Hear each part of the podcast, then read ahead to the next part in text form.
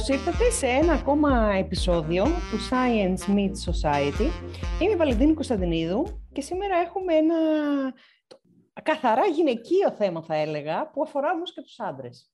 Και τι είναι αυτό; Είναι η περίοδος μας. Ε, είμαι πολύ χαρούμενη σήμερα γιατί δεν έχουμε μία ε, φιλοξενούμενη, έχουμε δύο φιλοξενούμενες. Έχουμε την Κωνσταντίνα Νικολακοπούλου. Καλησπέρα Κωνσταντίνα. Καλησπέρα. Ευχαριστούμε που είσαι μαζί μας στο Science Meet Society. Και έχουμε και τη Χριστιανά Στρατοπούλου. Καλησπέρα Χριστιανά. Καλησπέρα. Ευχαριστούμε για τη φιλοξενία. Εγώ ευχαριστώ που, που είστε εδώ έτσι μαζί μου να συζητήσουμε για αυτό το τόσο γυναικείο θέμα που αφορά και τους άντρες την περίοδο Όχι μας. τόσο γυναικείο μόνο τελικά. ακριβώς, ακριβώς.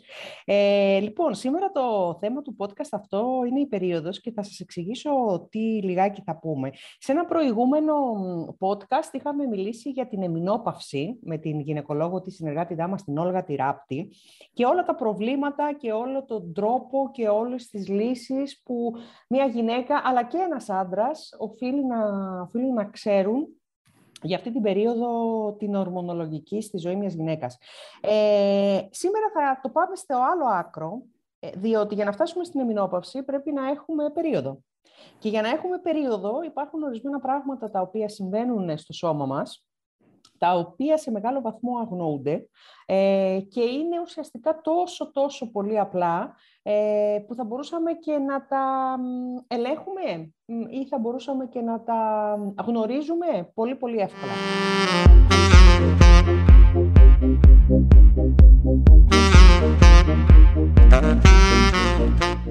Τα κορίτσια λοιπόν βρίσκονται εδώ μαζί μας η Κωνσταντίνα Νικολακοπούλου και η Χριστιανά Στρατοπούλου, όχι τυχαία. Καταρχάς είναι δύο ερευνήτριες, διότι στο Science Meet Society προσπαθούμε να φέρουμε την ε, επιστήμη και την έρευνα λίγο πιο κοντά στην κοινωνία. Ε, και αυτό που λέγαμε, κορίτσια, πριν, κατά πόσο είναι κοντά στην κοινωνία, η απάντησή σας ποια θα ήταν; Η απάντηση είναι ξεκάθαρα όχι, δυστυχώς. Ένα όχι πολύ μεγάλο, δυστυχώς. Χριστιανά, εσύ; Όχι όσο θα έπρεπε, συμφωνώ κι εγώ. Ε, αυτό το πρόβλημα διαπιστώνω κι εγώ και πολύ περισσότερο στην Ελλάδα ε, για να δούμε μήπως μπορέσουμε σήμερα από το σημερινό podcast να δώσουμε λίγο περισσότερη επιστήμη στην κοινωνία, στο κομμάτι λοιπόν τη, της περίοδου μας. Η Κωνσταντίνα Νικολακοπούλου είναι ερευνήτρια, κάνει το διδακτορικό της στις βιοεπιστήμες, ε, ασχολείται με τη βασική έρευνα στο Πανεπιστήμιο της Βασιλείας στην Ελβετία και η Χριστιανά Στρατοπούλου ε, ομοίως ε, κάνει το διδακτορικό της στις βιοιατρικές επιστήμες στο Καθολικό Πανεπιστήμιο του Λουβέν στις Βρυξέλλες. Κατ' επέκταση σήμερα μιλάμε με Βρυξέλλες, με Ελβετία και με Αθήνα που βρίσκομαι εγώ αυτή τη στιγμή. Έχουμε έτσι ένα λίγο ευρωπαϊκό podcast. Ναι, πολλές κορίτσια μαζεμένες. Πραγματικά. Τα κορίτσια λοιπόν δεν είναι τυχαίες ερευνήτριες Ελληνίδες στο εξωτερικό. Είναι κορίτσια τα οποία είναι ευαισθητοποιημένα ε, και για τα δικαιώματα και για τις δυνάμεις και για την ενδυνάμωση των γυναικών έχουμε γνωριστεί μέσω του Lean το LinkedIn, για όσους δεν το ξέρουν, είναι ένας παγκόσμιος οργανισμός ε, ενδυνάμωσης γυναικών. Υπάρχουν πάρα πολλοί κύκλοι ε, που κάποια γυναίκα μπορεί να συμμετάσχει ή μπορεί και να δημιουργήσει καινούριους. Εγώ λοιπόν ηγούμε ενός ε, κύκλου βιοιατρικών επιστημών, γυναικών, Ελληνίδων, που ασχολούνται με τις βιοιατρικές επιστήμες στο κομμάτι της έρευνας και από εκεί λοιπόν όσο και η Κωνσταντίνα, τόσο η Κωνσταντίνα όσο και η Χριστιανά ε, είναι μέλη του κύκλου, έχουμε γνωριστεί και ε, μία από τις δράσεις που σκεφτήκαμε ότι μπορούμε να ξεκινήσουμε να κάνουμε είναι να επικοινωνήσουμε λίγο καλύτερα το κομμάτι της έρευνάς τους, που είναι η περίοδος μας.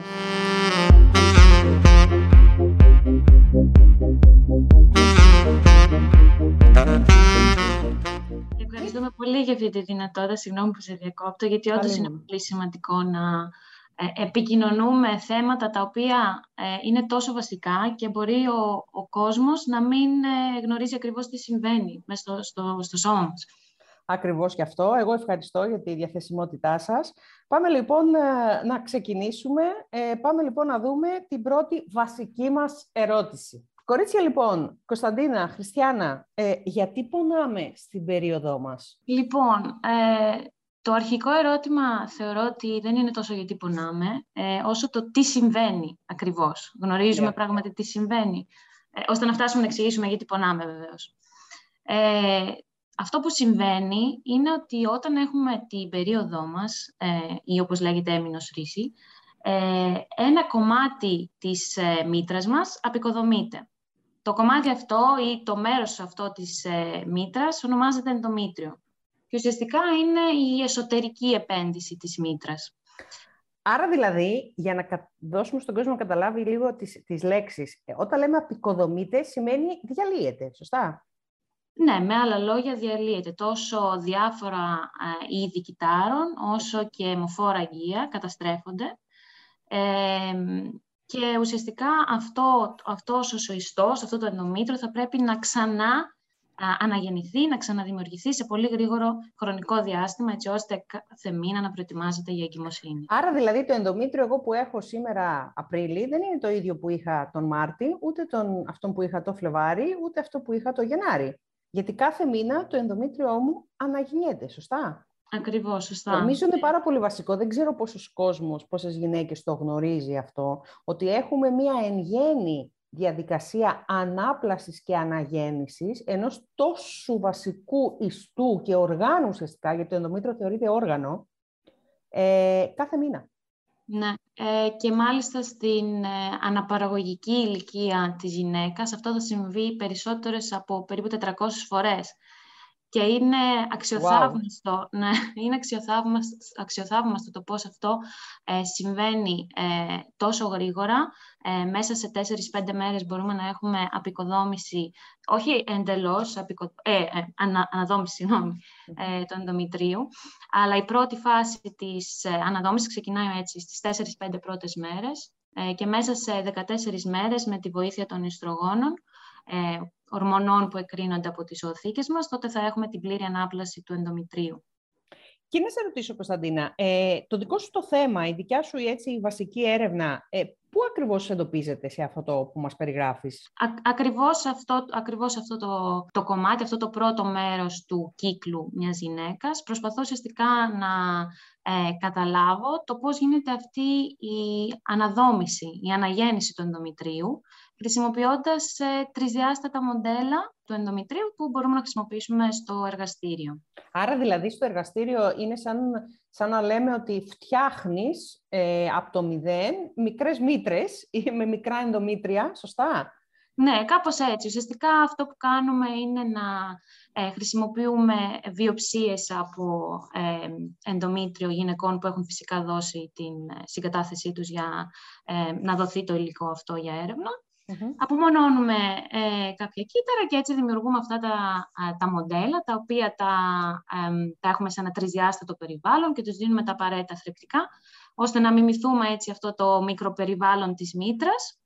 Ε, και το πολύ σημαντικό βεβαίως ε, πλεονέκτημα χρησιμοποιώντας αυτά τα μοντέλα είναι το ότι μπορούμε να κάνουμε πειράματα τα οποία φυσικά δεν μπορούν να γίνουν ούτε στο ανθρώπινο σώμα αλλά και στα ζώα. Παράδειγμα, στα ποντίκια που είναι το πιο γνωστό πειραματικό μοντέλο, δεν είναι ακριβώς οι ίδιες οι διαδικασίες όπως τον άνθρωπο.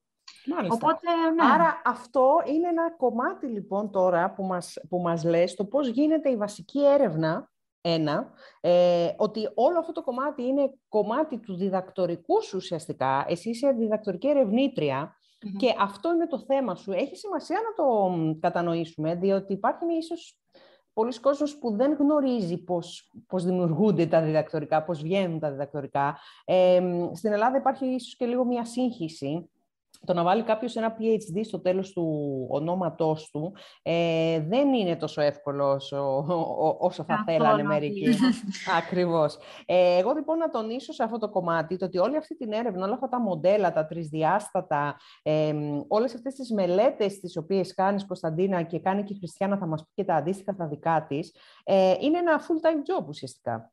Φυσικά. Και όχι ε... απλά είναι full time, δεν έχουμε χρόνο για τίποτα παραπάνω. Είναι δηλαδή ε... αμυγός κλινική έρευνα, η οποία αμείβεται, η οποία αναγνωρίζεται και ουσιαστικά μετά από 4, 5, καμιά φορά και 6 χρόνια φτάνει σε σημείο όχι να πάρεις ένα πτυχίο, αλλά ουσιαστικά να δημιουργήσεις αυτή την καινούργια γνώση. Το διδακτορικό λοιπόν πολύ περισσότερο στις ιατρικές επιστήμες στις οποίες ανήκουμε εμείς, αλλά και στις υπόλοιπες επιστήμες, ε, είναι δημιουργία καινούρια γνώσης. Δεν είναι μια βιβλιογραφική ανασκοπή που πολλοί θεωρούν ότι μπορούν να κάνουν ή μια στατιστική ανάλυση. Είναι μια δημιουργία καινούρια γνώσης που δεν υπήρχε πιο πριν, προφανώς, και έχουμε περάσει από αρκετά 12 ώρα, 15 ώρα, 20 ώρα μέσα σε ένα εργαστήριο.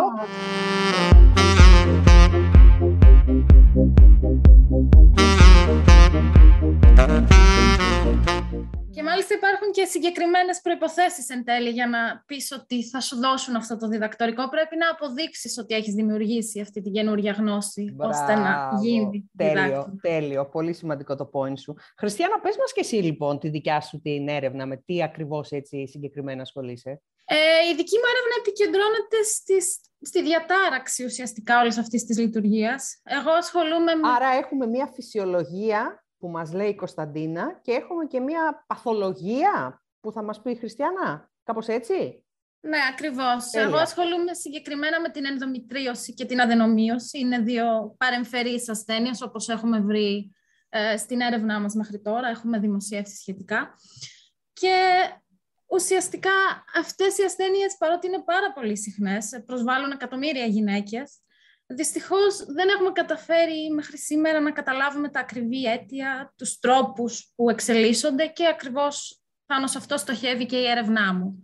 Παρ' όλα αυτά, δεν ξέρουμε, όπως λες, το πώς εξελίσσονται και τα ακριβή κριτήρια. Παρ' όλα αυτά, στην κλινική πρακτική, ε, το μεγαλύτερο ποσοστό των γυναικολόγων, όταν μια γυναίκα έχει ενδομητρίωση, είτε δεν ξέρουν εξ αρχής να το διαγνώσουν γρήγορα, είτε απαξιούν ίσως κάποια συμπτώματα και δι πόνου, γιατί η ενδομητρίωση είναι το νούμερο ένα ε, που προκαλεί τόσο πολύ πόνο, ε, είτε ε, απαξιούν ίσως και τους τρόπους λίγο τους πιο lifestyle, δηλαδή τη διατροφή, την άσκηση, την ευεξία τη σωματική, πράγματα δηλαδή πολύ πιο βασικά, πολύ πιο απλά, πολύ χωρίς κόστος, αν θέλετε, ε, θέλω να μας πεις λιγάκι γι' αυτό. Εσένα, εσύ τι μοντέλα χρησιμοποιείς. Ε, μας είπε η Κωνσταντίνο ότι χρησιμοποιεί τα, τα τρισδιάστατα κύτταρα. Μίνι όργανα ουσιαστικά. Τα μίνι όργανα. Τα, μπράβο, ναι, πολύ ωραίο αυτό το μίνι όργανα. Φαντάζομαι ένα εργαστήριο που να έχει μίνι όργανα μέσα. Ναι. μικρές, μικρές μήτρες. Ναι, και εγώ από μήτρες παίρνω τα δείγματά μου. Ασχολούμαι και εγώ με καλλιέργειες κυτάρων και Συγκεκριμένα επειδή αυτή την περίοδο μελετάω την ε, πιθανή εμπλοκή των κυτάρων του ανοσοποιητικού συστήματος σε όλη αυτή τη διαδικασία. Α, πολύ Οπότε, ενδιαφέρον. Ναι, γιατί έχω βρει ήδη ότι υπάρχει μια μεγάλη συγκέντρωση αυτών των κυτάρων στο ενδομήτριο των γυναικών με αυτές τις ασθένειες, οπότε προσπαθώ να καταλάβω ποιος είναι ο ρόλος τους. Και γι' αυτό ουσιαστικά δημιουργώ ένα μοντέλο που καλλιεργώ τα κύτταρα από το ενδομήτριο μαζί με αυτά τα κύτταρα, τα νοσοποιητικά, ώστε να δω τι επίδραση θα έχουν. Γιατί νομίζεις, ε, εσύ και όλη η, σχετική κοινότητα που ερευνάται αυτό το κομμάτι, γιατί νομίζεις ότι είναι σημαντικό; Το να ερευνηθεί... Το να ερευνηθεί αυτό το κομμάτι της παθογένειας, ουσιαστικά. Όχι της φυσιολογίας μόνο, αλλά και της παθογένειας. Ακριβώς γι' αυτό που ανέφερες πιο πριν, ότι είναι δύσκολη η διάγνωση. Ο πόνος είναι υποκειμενικός, πολλές φορές δεν δίνεται η σημασία που θα έπρεπε. Και ακόμα και η θεραπεία δεν είναι τόσο εξειδικευμένη. Υπάρχουν πάρα πολλές περιπτώσεις που δεν είναι Και νομίζω ότι σε αυτό παίζει μεγάλο ρόλο ακριβώς ότι δεν καταλαβαίνουμε πλήρως την ασθένεια. Πιστεύω και ελπίζω ότι αν την καταλάβουμε περισσότερο θα μπορέσουμε να αναπτύξουμε και πιο αποτελεσματικούς τρόπους ώστε να την θεραπεύσουμε.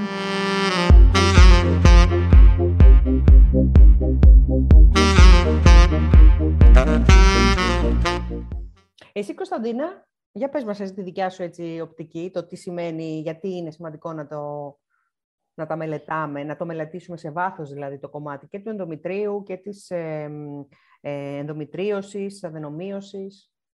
Θεωρώ ότι αρχικά φυσικά γιατί ε, αφορά ε, την ποιότητα ζωής της γυναικας ε, φυσικά όταν έχει προβλήματα όπως η ενδομητρίωση, για να μην αναφέρω άλλου είδους παθολογίες όπως καρκίνος του ενδομητρίου ή α, κάποιο άλλο θα ήταν η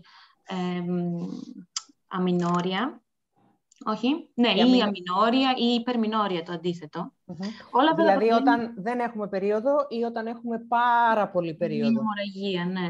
Αυτά είναι προβλήματα που επηρεάζουν την ποιότητα ζωής της γυναίκας σε καθημερινή βάση, ε, προκαλώντας πόνο, ε, εμποδίζοντας την να πραγματοποιήσει κάποιες ε, εργασίες που θα έκανε και δεν μπορεί λόγω του ότι πονάει πολύ, το ότι μοραγεί ή κάτι τέτοιο. Και φυσικά αυτό πέρα από την ίδια τη γυναίκα έχει και αντίκτυπο και στο κοινωνικό της περίγυρο. Αυτό ήθελα να πω τώρα, ότι δεν είναι ναι. καθαρά, αυτό που λέγαμε και στην αρχή, δεν είναι αμυγός γυναικείο πρόβλημα. Ακριβώς. Ε, αυτό ε, μπορεί να έχει κάποιο αντίκτυπο είτε στο σύντροφό της, ε, στην οικογένειά της, που θα μπορεί να εκδηλώνεται με εναλλαγές στη διάθεση. Τα γνωστά mood swings που, Ακριβώς. που όλοι ναι. βιώνουμε. Μπορεί να επηρεάσει τη σεξουαλική επίσης υγεία, οπότε στη, στο τέλος τέλος δεν είναι κάτι που αφορά μόνο τη γυναίκα, αλλά και τον άντρα. Ε, και, τη, ναι, και τη γυναίκα και τον άντρα. Και, και την ευρύτερη κοινωνία, ναι. βέβαια. Ε, βέβαια, ακριβώς. Ε, εγώ θέλω να σταθούμε και σε κάτι άλλο. Είπαμε πριν ότι, μας είπε η Χριστιανά ότι μελετάει την αδενομίωση και την ενδομητρίωση ως δύο παθήσεις ε, που μοιάζουν και που ουσιαστικά πηγάζουν από τον ίδιο ιστό, δηλαδή το, το ενδομήτριο.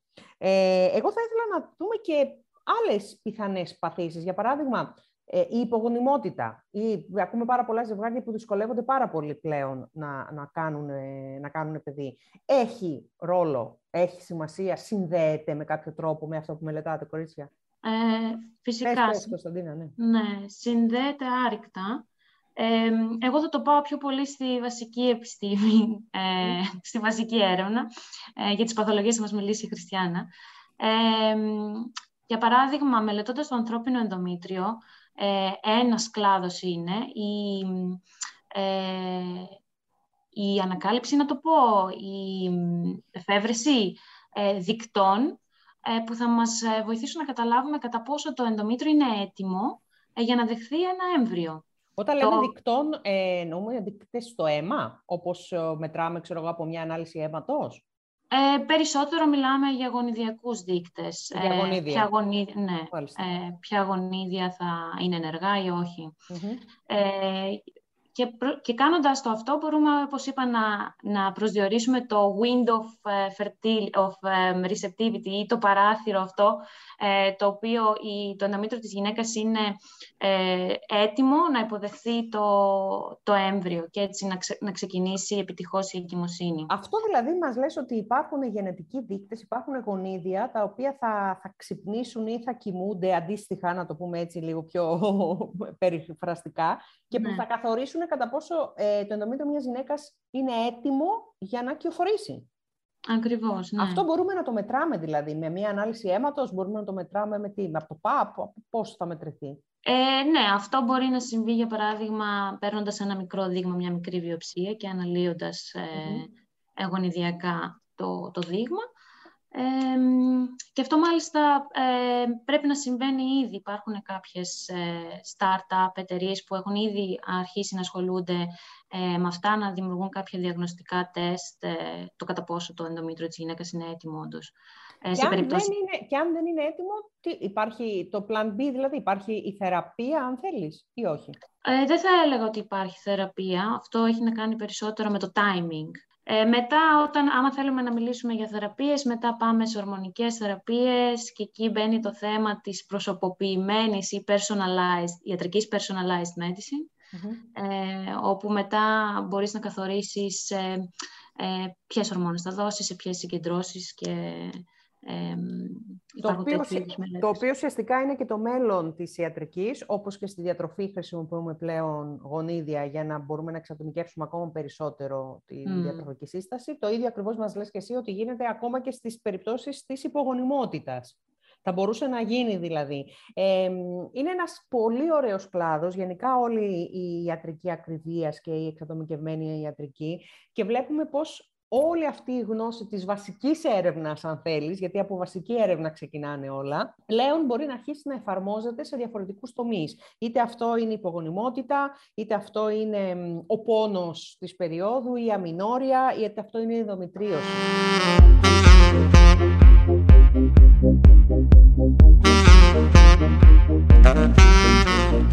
Χριστιανά, στην ενδομητρίωση ε, που ταλαιπωρεί πάρα πολύ κόσμο και πάρα πολλές γυναίκες υποφέρουν και δεν έχουν βρει λύση. Τι θα μπορούσες να πεις εσύ από αυτά τα οποία μελετάς, βλέπεις ή από αυτά τα οποία περιμένεις ως αποτελέσματα στο μέλλον; Ναι, για την ενδομητρίωση επίσης αυτή τη στιγμή χρησιμοποιούνται κατά κύριο λόγο οι ορμονικές θεραπείες, οι οποίες όπως είπαμε δεν έχουν πάντα αποτέλεσμα ή δεν είναι πάντοτε εφικτό να χρησιμοποιηθούν. Δηλαδή, όταν μια γυναίκα πονάει στην περίοδο, η λύση συνήθως είναι να χορηγήσουμε κάποιο ορμόνη που θα μειώσει, θα σταματήσει την περίοδο. Άρα το σύμπτωμα, άρα ουσιαστικά το σύμπτωμα πάμε να βοηθήσουμε, ναι. όχι την αιτία. Ακριβώς αυτό, ότι δεν θεραπεύεται η ασθένεια και φυσικά αυτό δεν είναι εφικτό σε μια γυναίκα που θέλει να μείνει έγκυος, δεν μπορεί να διακόψει την περίοδό της.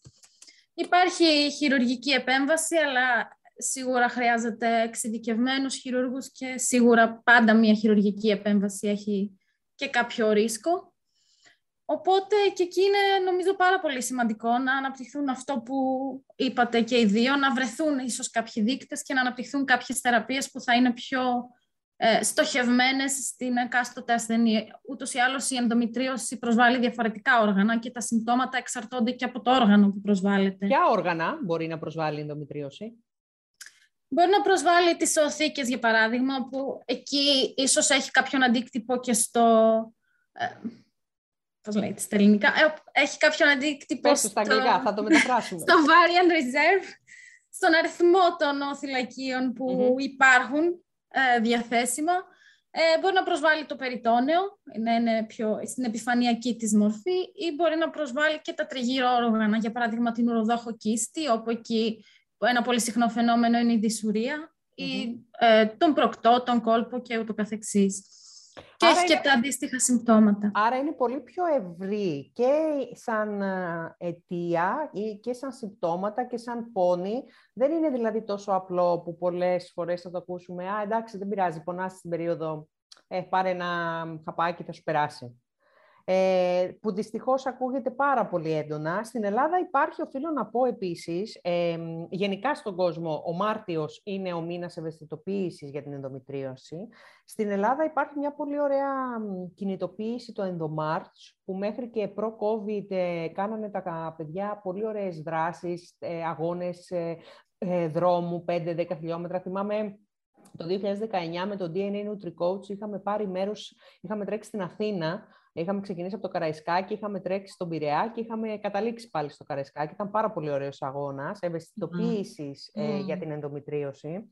Ε, έχω γράψει και κάποιο άρθρο, τα, όσοι μας ακούνε μπορούν να τα βρουν στο site, για το πώς η διατροφή οφείλει να συνοδεύει ε, μία γυναίκα με ενδομητρίωση, ώστε να ε, ηρεμήσει ίσως λίγο, ώστε να κάνει λίγο πιο smooth τα συμπτώματα, να βοηθήσει ίσως καλύτερα και την δράση των φαρμάκων σε περίπτωση που παίρνει φαρμακευτική αγωγή. Δυστυχώς δεν είναι κάτι που στην κλινική πρακτική προτείνεται σαν νούμερο ένα. Εσείς έχετε κάποια εικόνα από το τι γίνεται, για παράδειγμα, στις Βρυξέλλες ή τι γίνεται στην Ελβετία, όσον αφορά τι συμβουλεύουν στις γυναίκες με ενδομητρίωση, για παράδειγμα, εκεί; Ε, θα ήθελα απλά να πω σε αυτό το σημείο, επειδή έτυχε να διαβάσω τους πιο πρόσφατους, τις πιο πρόσφατες οδηγίες που έδωσε ο αντίστοιχος πανευρωπαϊκός σχετικά με την αντιμετώπιση της ενδομητρίωσης και από ό,τι θυμάμαι είναι η πρώτη φορά που αφήνει ανοιχτό αυτό το παράθυρο. Δηλαδή αναφέρει, δεν δίνει βέβαια συγκεκριμένες ε, συμβουλές, αλλά αναφέρει ότι θα μπορούσε η διατροφή και ο γενικότερος τρόπος ζωής να έχουν κάποιο θετικό αντίκτυπο όσον αφορά στα συμπτώματα και νομίζω ότι είναι σημαντικό το ότι Ποια, ποια χρονολογία βγήκαν αυτές οι, οι ε, το Φεβρουάριο. το Φεβρουάριο του 2022 λοιπόν. Εντάξει, ποτέ δεν είναι αργά. Είναι, είναι μια πρώτη κίνηση το ότι το Φεβρουάριο του 2022 έχουμε τις πρώτες ευρωπαϊκές οδηγίες το ότι η διατροφή και ο τρόπος ζωής μπορεί να συνεισφέρει ε, στην αντιμετώπιση της ενδομητρίωσης. Σε καμία περίπτωση δεν θα γυρίσουμε πίσω, αλλά ο σκοπός μας είναι να κάνουμε αυτό που έλεγε και η Κωνσταντίνα πριν, την ποιότητα ζωής και της γυναίκας και του περίγυρού της, ε, ναι. λίγο καλύτερη. Ναι. Και λίγο λιγότερο παρεμβατική, εγώ θα έλεγα, να σας πω την αλήθεια, κορίτσια, γιατί όλες αυτές οι δράσεις και οι ορμόνες και οι χειρουργικές επεμβάσεις είναι παρεμβατικές, παρεμβαίνεις. Αν μπορέσεις να το ξεκινήσεις από νωρίς, ώστε να γνωρίζεις ακριβώς τι σου συμβαίνει, να μάθεις τους τρόπους ε, που θα τρέφεσαι, που θα ζεις, του, του, του lifestyle σου γενικά από νωρίς, ίσως και όλο το, όλη η συμπτωματολογία έτσι λίγο ομαλοποιηθεί. Δεν ξέρω, τι λέτε; Πέρα από αυτό είναι και να, το, να ξεπεράσουμε αυτό το ταμπού ε, που υπάρχει γύρω από την περίοδο, γύρω από τους πόνους. Πολλές γυναίκες κάποιες, στιγμές, κάποιες φορές μπορεί να μην το συζητάνε καν. Ε, γιατί Έχεις πιστεύω πολύ μεγάλη αλήθεια σε αυτό. Ναι, ναι συγγνώμη, σε διακόπτω, για συνέχισε. Θεωρώ ότι ακόμη και σήμερα είναι ένα θέμα ταμπού και δεν θα έπρεπε να είναι ένα θέμα ταμπού. Ευτυχώς οι γυναίκες έχουν αρχίσει περισσότερο να το συζητάμε μεταξύ τους, ε, αλλά νομίζω στο, στον αντρικό περίγυρο ακόμη θεωρείται περίεργο να συζητάνε για περίοδο και να πηγαίνουν στο σούπερ μάρκετ και να αγοράζουν προϊόντα περίοδου για τη γυναίκα τους, για παράδειγμα. Ε, οπότε το θέμα αυτό της εκπαίδευσης, της ευαισθητοποίησης, ε, πιστεύω πρέπει να αρχίσει να γίνεται σιγά σιγά. Ίσως έχει αρχίσει όντως να γίνεται, γιατί Υπάρχει... έχω είναι διάφορες δράσεις. Ακριβώς, υπάρχουν ωραίες δράσεις και το Λινίν κάνει πολύ ωραίες δράσεις γι' αυτό, αλλά και ένας ελληνικός οργανισμός που θέλω να τον αναφέρω και μπορεί ο κόσμος να τον ψάξει, είναι το HERS, γράφεται με H3RS, όχι όπως γράφουμε HERS, αλλά με το 3 αντί για το ε. Ε, είναι ένας οργανισμός που τον έχουν συστήσει κορίτσια. Ε, μπορείτε να το βρείτε σε όλα τα social και έχουν και στο σελίδα τα πάντα. Ε, οι οποίοι κάνουν δράσεις ε, ευαισθησοποίησης, γνωριμίας ουσιαστικά, ενημέρωσης, εκπαίδευσης, τι σημαίνει περίοδος, ε, γιατί είναι αυτό το ταμπού που είπε η Κωνσταντίνα πολύ ωραία ε, και πώς σιγά σιγά θα αρχίσουμε να τα αλλάζουμε όλο αυτό, έτσι. Και πέρα από το κοινωνικό ταμπού, αν μου επιτρέπεις, ε, είναι και το επιστημονικό ταμπού. Σε Για μίλησέ μας λίγο γι' αυτό. Ναι, αυτό θα ήταν η επόμενη μου ερώτηση. Αλλά πολύ καλά κάνεις και το αναφέρεις. Τι εννοούμε έτσι λίγο επιστημονικό ταμπού στην περίοδο; Εννοούμε το ότι ε, κατά βάση ασθένειες που αφορούν στο γυναικείο αναπαραγωγικό σύστημα ε, δεν μελετώνται ε, με τον ίδιο βαθμό ε, όσο φυσικά άλλες ασθένειες όπως είναι καρδιακά προβλήματα, άλλοι τύποι καρκίνου, ε, καρκίνος του προστάτη, των πνευμόνων κτλ. Ε, μάλιστα, ρίξαμε μια ματιά με την Χριστιανά χθες ε, στον αριθμό των δημοσιεύσεων ε, στον καρκίνο του προστάτη ε, ήταν πάνω από 200.000 δημοσιεύσεις, σε αντίθεση με την ενδομητρίωση που είχαμε γύρω στις 30.000 δημοσιεύσεις μόνο. Καμία σχέση. Καμία σχέση και, δεν υπάρχει, και δεν υπάρχει νομίζω και ισορροπία προφανώς και στη χρηματοδότηση των ερευνών που αφορούν την περίοδο, το γυναικείο αναπαραγωγικό σύστημα, την ενδομητρίωση κτλ. Διάβαζα ένα άρθρο στο Guardian προχθές, πρόσφατο, μπορούμε να βάλουμε και, τα, και τους συνδέσμους ε, κάτω από το podcast να τα βρει ο κόσμος, άμα θέλει να τα μελετήσει, που ουσιαστικά ε, ανέφερε αυτό ακριβώς που λες, Κωνσταντίνα. Το πόσο undervalued, δηλαδή το πόσο υποτιμάται η έρευνα ε, του γυναικείου αναπαραγωγικού συστήματος. Ναι. Ε, γενικότερα από, ε, από πιο παλιά ε, διαβάζαμε επίσης ότι ε, μέχρι το 1993 οι γυναίκες δεν συμπεριλαμβάνονταν ε, στις κλινικές δοκιμές. Ε, Μεγάλη αλήθεια αυτό. Μεγάλη αλήθεια. Το είχαμε και στην, το έχουμε ακόμα και στη διατροφική έρευνα, ότι δεν υπήρχαν γυναίκες εθελόντριες. Αντιθέτως ήταν σαν να μην τις θέλουμε στη διατροφική έρευνα. Γιατί, γιατί οι ορμόνες και η περίοδος επηρέαζε πάρα πολλούς βιοχημικούς και γενετικούς δείκτες που θέλαμε να μετρήσουμε. Ακριβώς γι' αυτό και ένας άλλος λόγος ε, ήταν μια άλλη θεωρία, ήταν το ότι ε, με αυτόν τον τρόπο ε, προστατεύουμε τις γυναίκες και την ικανότητά τους να τεκνοποιήσουν, γιατί πιθανόν μελετώντας κάποια φάρμακα ε, θα, ε, πώς το λένε, ε, θα, δημιουργούσαν Ναι, ναι, την ικανότητά τους να τεκνοποιήσουν και ήταν και αυτός ένας λόγος. Όπως και επίσης θεωρούσαν ότι το γυναικείο με το ανδρικό ε, σώμα είναι το ίδιο, οπότε ό,τι βρίσκουμε στους άντρες, α, θα είναι το ίδιο και στις Ακριβώς. Άλλος μεγάλος μύθος και άλλη μεγάλη αλλαγή. Ευτυχώς, εν έτη 1993, αυτό άλλαξε. Νομίζω άλλαξε από την Αμερική, σωστά; Ναι, ξεκίνησε νομίζω μια ομάδα γυναικών και με ε, συμμετοχή από το Κογκρέσο, νομιζω ε, που είπαν τέλος αυτό.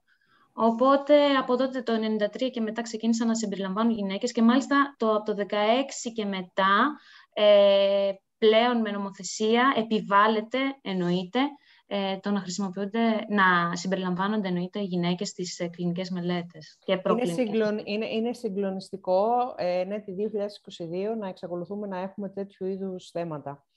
Ε, κορίτσια, σας ευχαριστώ πάρα πολύ που ήσασταν σήμερα μαζί μας. Ε, είχαμε μαζί μας σήμερα την Κωνσταντίνα Νικολακοπούλου και τη Χριστιάνα Στρατοπούλου, δύο ερευνήτριες στις βιοεπιστήμες και δει στο ενδομήτριο, ε, στη φυσιολογία και στην παθολογία αντίστοιχα τα κορίτσια. Η μία στην Ελβετία, η Κωνσταντίνα, και η άλλη στις Βρυξέλλες, η Χριστιάνα. Ε, δύο κορίτσια με τα οποία γνωριστήκαμε μέσω από το LinkedIn και μοιραζόμαστε την ίδια όρεξη για ε, ε, επικοινωνία της επιστήμης, αν θέλετε, για εξού και ότι βρισκόμαστε σήμερα στο podcast Science Meets Society.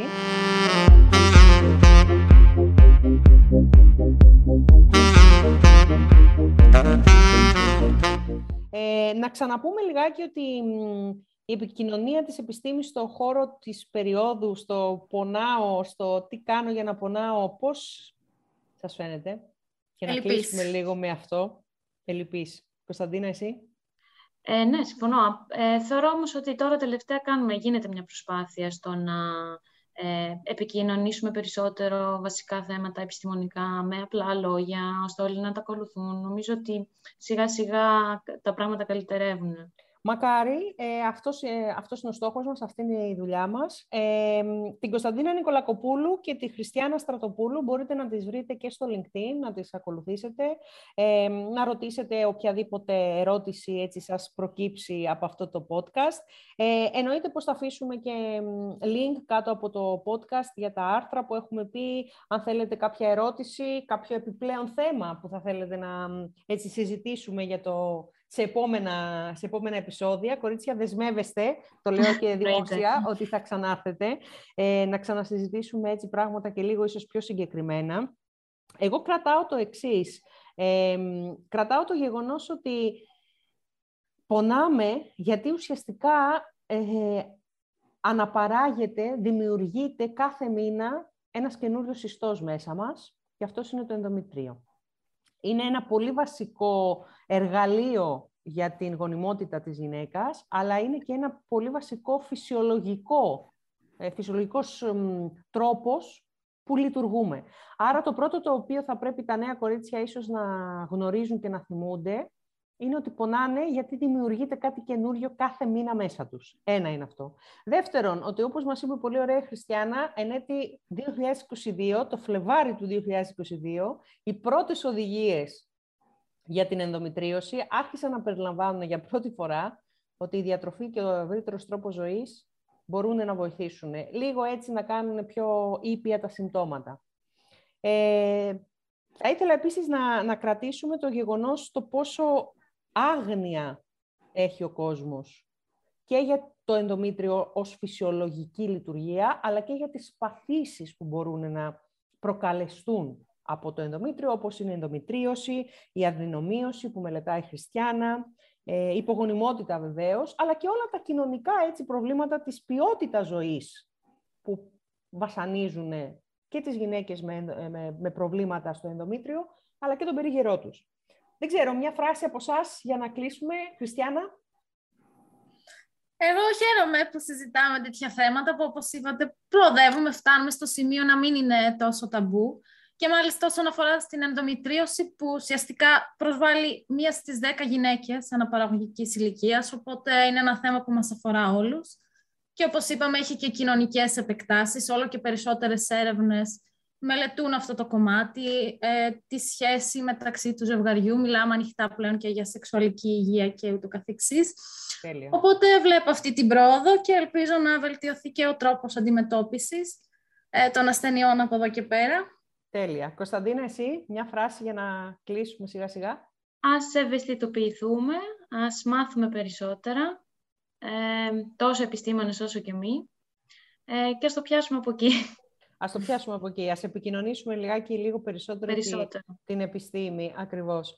Ε, να ευχαριστήσω το LinkedIn για ακόμα μια φορά, για όλες τις δυνατότητες, τις γνωριμίες που μου δίνει. Τα κορίτσια και τη Χριστιανά και την Κωνσταντίνα ε, τις γνώρισα μέσα από το LinkedIn στο, στον κύκλο των Ελληνίδων γυναικών στην βιοιατρική έρευνα. Ε, αν υπάρχει κάποια Ελληνίδα γυναίκα στην βιοιατρική έρευνα που μας ακούει, την προσκαλούμε και εκείνη να συμμετάσχει, συμμετάσχει στον κύκλο μας.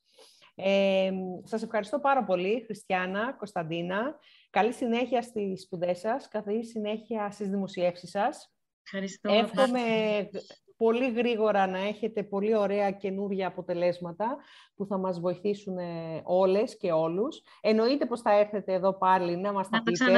Ακριβώς, ακριβώς, να μας τα πείτε και εννοείται είστε ευπρόσδεκτες όποια στιγμή υπάρχει κάτι καινούριο ε, να έρχεστε να το συζητάμε, να το επικοινωνούμε στον κόσμο.